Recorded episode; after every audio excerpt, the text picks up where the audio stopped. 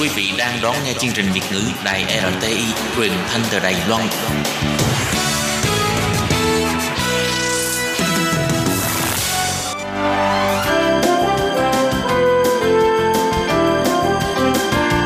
Xin mời quý vị và các bạn đến với chuyên mục Nhìn ra thế giới. Chuyên mục này gồm những nội dung liên quan đến quốc tế,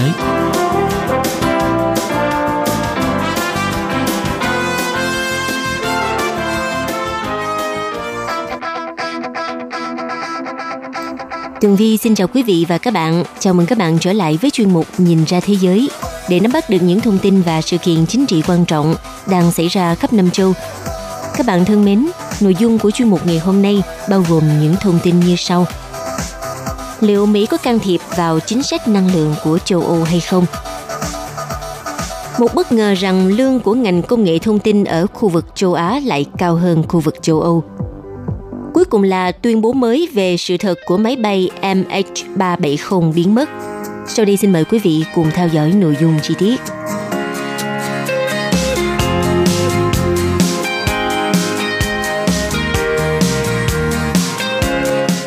Vừa qua, đại sứ Mỹ tại Đức ngài Richard Renell đã bóng gió đề cập tới khả năng Washington sẽ áp đặt lệnh trừng phạt đối với những công ty ủng hộ dự án xây dựng đường ống khí đốt dòng chảy phương Bắc 2 –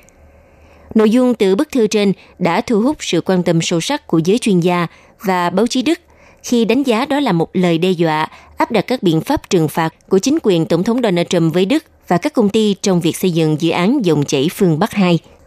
Có thể nói trước những đe dọa về các lệnh trừng phạt ngày càng tăng của Mỹ, thì tờ Handelsblatt cho rằng chính phủ liên bang Đức đang quan sát với trạng thái rất lo ngại rằng Mỹ không từ bỏ nỗ lực ngăn chặn việc xây dựng đường ống dẫn khí dòng chảy phương Bắc 2 gì tranh cãi. Các lời đe dọa về lệnh trừng phạt đã được đưa ra tại Bộ Ngoại giao Mỹ và Đại sứ Mỹ tại Berlin, ông Renell đã gửi thư cảnh báo các công ty về các biện pháp trừng phạt hiện hữu nếu các công ty này tiếp tục tham gia vào dự án dòng chảy phương Bắc 2. Theo giới chuyên gia Đức thì mối đe dọa ngày càng tăng về các lệnh trừng phạt có thể được giải thích như thế này. Chính phủ Mỹ muốn tác động đến dự án dòng chảy phương Bắc 2 không chỉ bởi niềm tin chiến lược của chính phủ Tổng thống Donald Trump, mà còn bởi sự thay đổi trong quyền lực ở Washington. Theo bà Julani Smith, bà từng là cố vấn an ninh cho Phó Tổng thống Joe Biden chính phủ trước đây, hiện đang làm việc tại Học viện Robert Bosch ở Berlin đánh giá rằng thành công của đảng Dân Chủ trong cuộc bầu cử giữa nhiệm kỳ vừa rồi đã đặt ra giới hạn cho chương trình nghị sự trong nước của ông Donald Trump. Do đó có khả năng ông Donald Trump sẽ chuyển nhiều hơn sang chính sách đối ngoại – và điều đó có thể gây rắc rối cho nước Đức. Theo hãng thông tấn Handelsblatt, Mỹ sẽ nhắm tới mục tiêu đặc biệt, đó là các công ty xây dựng chuyên môn cao và đang thực hiện việc xây dựng các đường ống dưới đáy biển của dự án. Các công ty sẽ bị ảnh hưởng bao gồm tập đoàn Onsis có trụ sở tại Tretel Denis Thụy Sĩ và công ty Saipem của Ý. Theo giới quan sát đánh giá, sự đe dọa từ Mỹ có khả năng gây ra một sự bất ổn đáng kể ở cả hai công ty – trong đó gánh nặng chính thuộc về tập đoàn Onseas là nhà cho thuê tàu lắp đặt đường ống dòng chảy phương Bắc 2 với 90% đường ống và hậu quả có thể sẽ rất nghiêm trọng đối với cả dự án và cho cả chính công ty Onseas.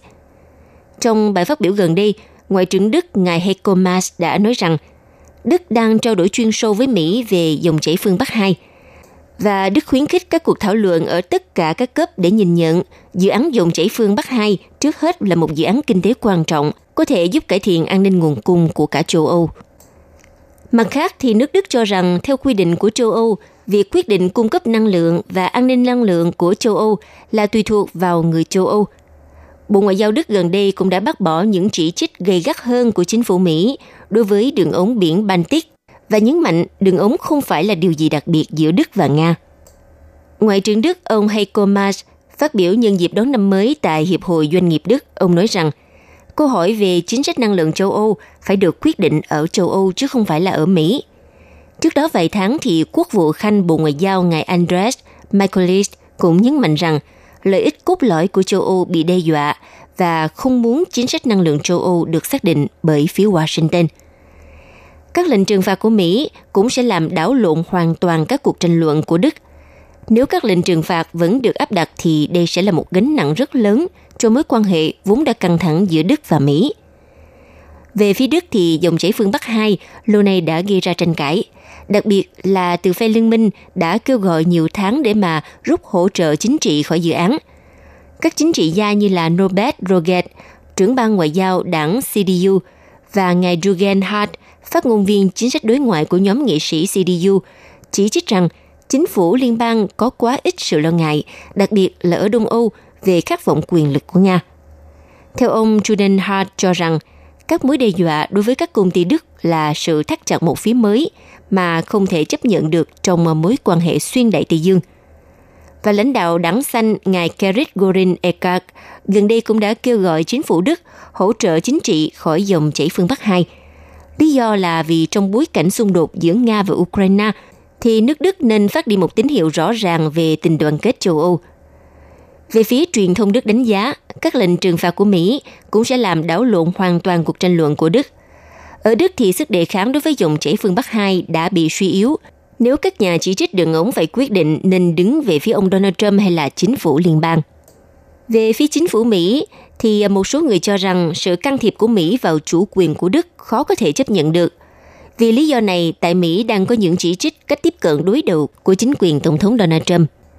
Đảng Dân Chủ hiện kiên quyết phản đối đường ống dụng chảy phương Bắc 2. Họ thậm chí còn bận tâm hơn bởi chính sách đối ngoại đơn phương của Tổng thống Donald Trump.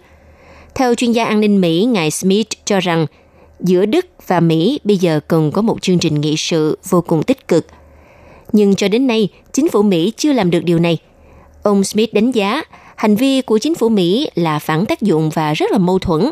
nghịch lý khi mà Mỹ không muốn Đức đưa ra quyết định chủ quyền của mình về việc đáp ứng các nguồn năng lượng. Quan hệ đối tác năng lượng giữa Đức và Nga không chỉ gây nên mối nghi ngờ đối với Mỹ, mà còn đối với nhiều quốc gia Liên minh châu Âu, đặc biệt những lời chỉ trích gây gắt đến từ Ba Lan – Ngoại trưởng Ba Lan đã từng kêu gọi nên ngừng ngay lập tức việc xây dựng dòng chảy phương Bắc 2, bởi vì đường ống này sẽ làm suy yếu các biện pháp trừng phạt chống Nga và đe dọa nền độc lập của Ukraine. Tổng thống Mỹ cũng đã nhiều lần cảnh báo rằng Đức hoàn toàn phụ thuộc vào năng lượng của Nga. Ông cáo buộc người Đức đã trả hàng tỷ USD cho Nga để cung cấp khí đốt và sau đó được Mỹ bảo vệ trước Moscow. Mặt khác tại Berlin và Brussels, từ lâu thì người ta đã nghi ngờ rằng Mỹ cũng đang tìm kiếm một thị trường bán hàng cho các mỏ khí đá phiến đang phát triển. Dự án dòng chảy phương Bắc 2 là dự án liên doanh giữa tập đoàn khí đốt khổng lồ Gazprom của Nga cùng với năm công ty châu Âu, và lâu nay Mỹ luôn cực lực phản đối dự án này.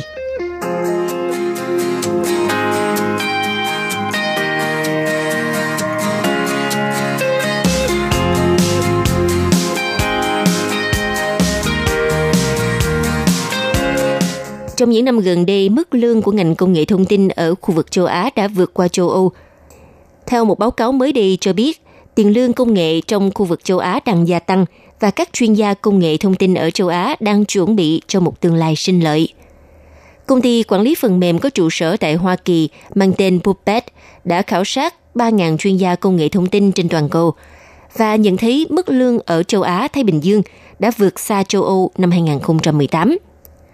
các nhà quản lý và nhà quản lý công nghệ thông tin ở châu Á đã kiếm được trung bình từ 75.000 đến 100.000 đô la Mỹ vào năm ngoái, trung bình từ 50 đến 75.000 USD. Sự thay đổi được dẫn đầu bởi việc tăng lương ở Singapore và Nhật Bản, nơi mà các nền kinh tế phát triển hơn đã tăng gấp đôi khả năng cạnh tranh công nghệ thông tin của họ trên thị trường toàn cầu bằng cách tăng cường khuyến khích nhân viên – như năm ngoái tại Nhật Bản, dưới 90% các chuyên gia công nghệ thông tin kiếm được dưới 50.000 USD. Còn ở Singapore thì con số đó gần hơn với 27%. Còn ở những nơi khác, khoảng cách thu nhập giữa nam và nữ ở các vị trí cấp cao có dấu hiệu thu hẹp. Tính đến năm 2018, thì 41% phụ nữ trong vai trò quản lý công nghệ thông tin trên toàn cầu đã kiếm được hơn 100.000 USD so với 46% của nam giới. Ngoài ra, báo cáo cũng chia nhỏ thu nhập theo lĩnh vực và nhận thấy lĩnh vực bán lẻ đặc biệt sinh lợi cho các chuyên gia công nghệ thông tin. Gần một nửa, khoảng 47% những người được khảo sát trong lĩnh vực bán lẻ báo cáo kiếm được hơn 100.000 USD hàng năm. Các lĩnh vực thanh toán hàng đầu khác bao gồm chăm sóc sức khỏe và dược phẩm, chính phủ và dịch vụ tài chính. Theo Phó Chủ tịch và Giám đốc điều hành của Puppet tại châu Á-Thái Bình Dương bao gồm Nhật Bản, ông Dari McKinnon cho biết, Báo cáo chỉ ra rằng các tổ chức đang thấy nhu cầu ngày càng tăng để bù đắp tài năng một cách phù hợp nếu họ muốn duy trì tính cạnh tranh.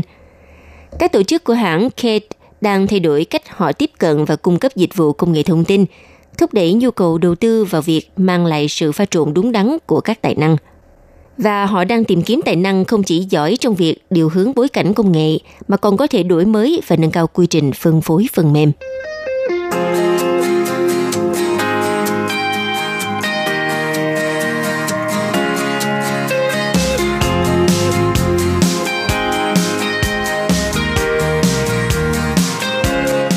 Một điều tra viên đã tuyên bố độc quyền với hãng Daily Star Online rằng các nhà chức trách của Malaysia đã che đậy vụ bắn hạ chuyến bay MH370 sau một nỗ lực bất thành để ngăn chặn một cuộc tấn công khủng bố đáng sợ. Theo chuyên gia nghiên cứu về vụ mất tích của máy bay MH370 ngài Noel O'Gara, tuyên bố chiếc máy bay của Malaysia Airlines đã bị quân đội của Malaysia vô tình bắn hạ trong vòng 2 giờ sau khi cất cánh vì lo ngại chiếc máy bay đã bị không tặc. Ông Noel là một nhà điều tra tư nhân, nói với hãng Daily Star Online rằng các nhà chức trách tin rằng chiếc máy bay MH370 đã bị tấn công như thế nào đối với một cuộc tấn công kiểu 911 vào Kuala Lumpur khi à, radar xuất hiện cho thấy nó đã bị quay ngược về tòa tháp đôi Petronas nổi tiếng của thủ đô Malaysia. Chuyên gia này đưa ra thông tin sau khi được các tướng lĩnh báo cáo về nguy cơ một vụ không tặc kiểu 11 tháng 9 tại Mỹ. Thủ tướng Malaysia ngài Najib Razak đã hành động theo những gì mà ông cho là lời khuyên tốt. Chiếc máy bay Boeing 777 bị tiêu hủy đã khởi hành từ Kuala Lumpur đến Bắc Kinh Trung Quốc vào ngày 8 tháng 3 năm 2014. Sau đó, MH370 mất liên lạc với kiểm soát không lưu trên Biển Đông giữa không phận Malaysia và Việt Nam chỉ sau một giờ đồng hồ bay. Nhưng dữ liệu radar của quân đội Malaysia cho thấy máy bay đã đổi hướng và được nhìn thấy hướng về phía tây eo biển Malacca về phía Ấn Độ Dương vào lúc 2 giờ 14 phút. Và chính tình báo radar mà ông Noel tin là đủ để khiến các nhà chức trách Malaysia hoảng sợ điều một máy bay chiến đấu phản lực để chặn MH370 và bắn một phát súng cảnh cáo vào máy bay MH370 để khiến nó quay đầu. Nhưng theo ông Noel, thì phát súng cảnh cáo đó đã trở nên sai lầm và vô tình khiến cho chiếc Boeing 777 bị bắn hạ với cái chết của 239 hành khách và phi hành đoàn. Ông Noel là một nhà báo làm việc tại Ireland, đã nghiên cứu sự biến mất của chiếc máy bay MH370 trong vòng 4 năm. Ông nói chuyện với các chuyên gia và nghiên cứu tài khoản của các nhân chứng trong nỗ lực giải quyết điều gì đã khiến cho MH370 trở thành một bí ẩn hàng không lớn nhất thế giới. Ông Noel lập luận rằng để che đậy cho những sai lầm, việc tìm kiếm MH370 đã bị trì hoãn một cách có chủ ý, cũng như cản trở nỗ lực tìm kiếm hài cốt của chiếc máy bay khi nó vẫn còn nguyên vẹn. Khi chiếc máy bay MH370 lần đầu tiên biến mất, việc tìm kiếm máy bay bị giới hạn ở vị trí được báo cáo cuối cùng trên Biển Đông và Vịnh Thái Lan từ ngày 9 đến ngày 11 tháng 3 của năm 2014. Rồi cho đến ngày 15 tháng 3, một tuần sau khi máy bay biến mất, việc tìm kiếm mới được mở rộng, bao gồm cả Ấn Độ Dương. Tuy nhiên, cho tới thời điểm hiện tại thì chính phủ Malaysia cũng vẫn phán quyết là không có âm mưu khủng bố trong vụ việc này.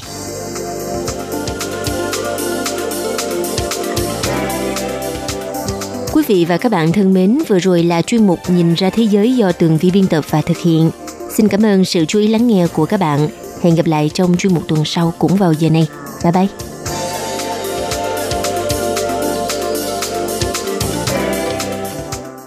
Hộp thư ban Việt ngữ, Vietnamese Service PO Box 123 gạch ngang 199 Taipei 11199 còn thư từ của thính giả Việt Nam, xin gửi đến hộp thư số 104 Hà Nội, Việt Nam. Số máy phát 886 2 2885 2254